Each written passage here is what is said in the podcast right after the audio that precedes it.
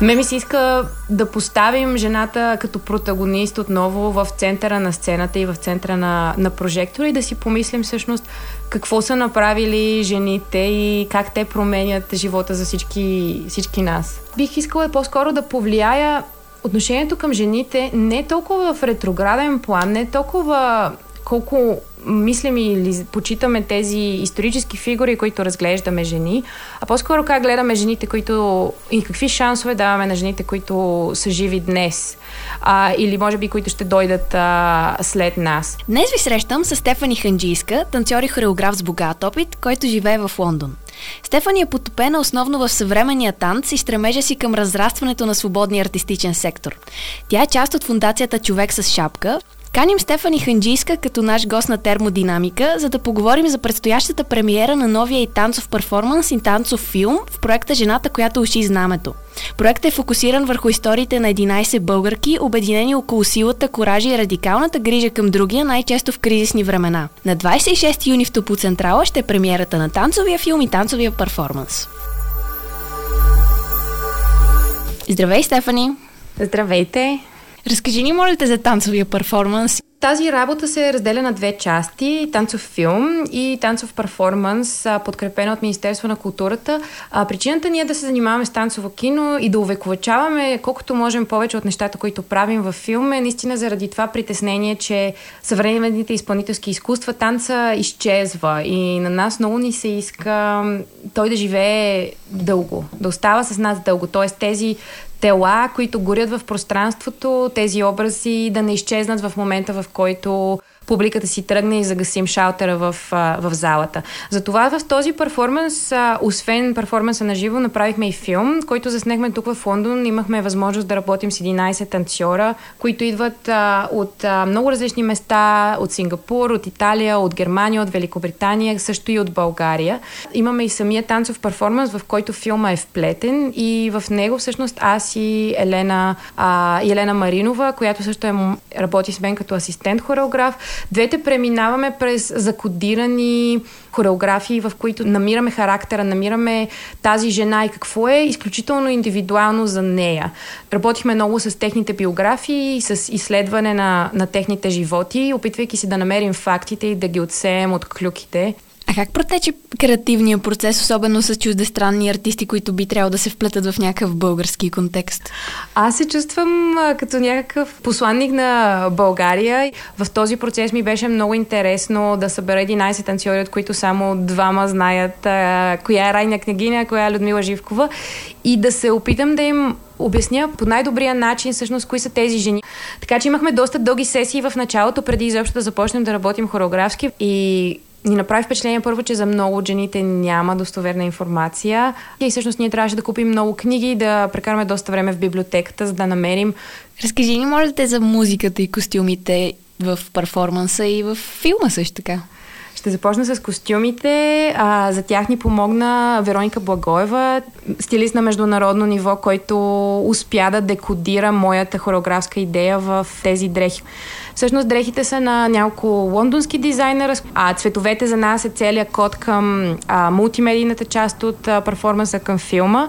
Ако някой дойде да гледа на 26 ще забележи, че цветовете са изключително специфични. Червеното е нашия ключов цвят. Имаме много ярко оранжево, синьо, за музиката е много важно всяка една жена и нейния характер да е много ясно изведен. Когато тя започне да танцува или започне да говори а метафорично, ние трябва да усетим, че това е нов човек и нейният глас е различен от, жена, от всички други гласове. А какво би казала на хората, които намират националистически намерения в проекта Жената уши и знамето?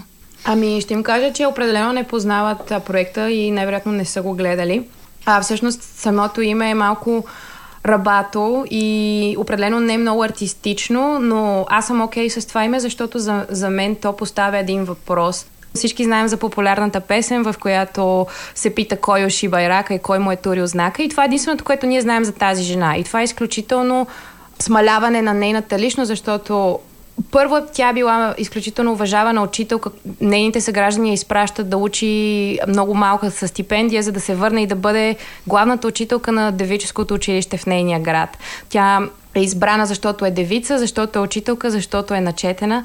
И когато ушива знамето, всъщност тя е накарана от Георги Бенковски да го развее. И всъщност тя е, женската фигура е тази, която оповестява свободата. И тя претърпява ужасни, ужасно големи последици заради това. Всъщност, след това при потушаването на възстанието, семейство, част от семейството е убито, тя е измъчвана, лежала е в затвора и всъщност Райна става толкова популярна, че чуждите посланици идват и откупват от а, затвора. Дават и фалшив паспорт и я изпращат в Москва, където тя се дипломира като акушер, първата българска акушерка в България. Връща се в България, работи и изражда хиляди бебета и успява да убеди всички чуждестранни посланици да дарят а, пари за майчин дом, който до ден днешен е в София и колко много и почти всички софийски бебета или голяма част от тях се раждат там. Тоест за мен това, това е заглавие жената, която ши знамето е една ирония, защото ние знаем само за това знаме и си я представяме едва ли не като някаква жена, която помага на героите, които са мъже, завряна в някаква стайчка, шие някакво знаме, и дори не знаем докъде се разпростира пълния и потенциал и а, обществената и дейност и това, което ние наричаме радикална грижа за другите. Да построиш болница, която столетие след смъртта ти продължава да помага на хората и да, и да служи на обществото. Тази, която не знаете за нея, е Елена Обретенова. Коя е тя? Тя живява по същото време, по което Райна Фотекова е живяла с априлското възстание, тя също е била жена, която трябва да ушие знамето на, на възстанниците, но тяхното възстание всъщност в техния град не избухва. Елена е изключително интелигентна и разбира какво се задава и за техния град и всъщност организира 40 жени от града си да се облекат с а, а, вдовическите си дрехи и тръгват пеша към Стара Загора, където е османския местен военен лидер. Всъщност те извървяват този път пеша като много впечатляваща процесия. Тоест за мен тя има някакъв хореографски поглед върху цялото нещо отиват пред конака и казват, заявяват, че те искат да го, тя иска да говори, тя лично като жена, млада жена иска да говори с този предводител, при което той я вижда отгоре от конака и е изключително заинтересован каква е тази дръзка българка, особено в тези времена. Слизат долу и неговите войници я зашлевяват през лицето и се изсмиват, при което тя веднага отвръща с шамар на войника, който я е зашлевил и с това изключително много впечатлява османския предводител, който всъщност ти дава не само благовесловията си техния град да бъде защитен, но и дава един пръстен с рубин, който и до ден днешен всъщност е в музея. Тоест, това за мен е изключителен дипломатически потенциал, изключителна предвидливост и отново с а, тази радикална грижа за другите като цел, която мен много ме впечатлява. И всъщност ние си сложихме критериите за този проект да бъдат смелост, иновативност и радикалната грижа за другите. Това е Обикновено очакваме от жената да се грижи за непосредственото си семейство и обкръжение, а какво става, когато тя се грижи за другите в по-голям мащаб, когато става по-голяма обществена следа?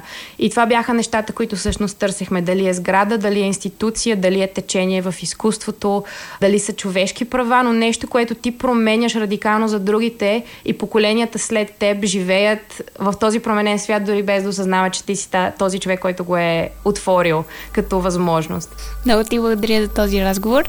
Моля,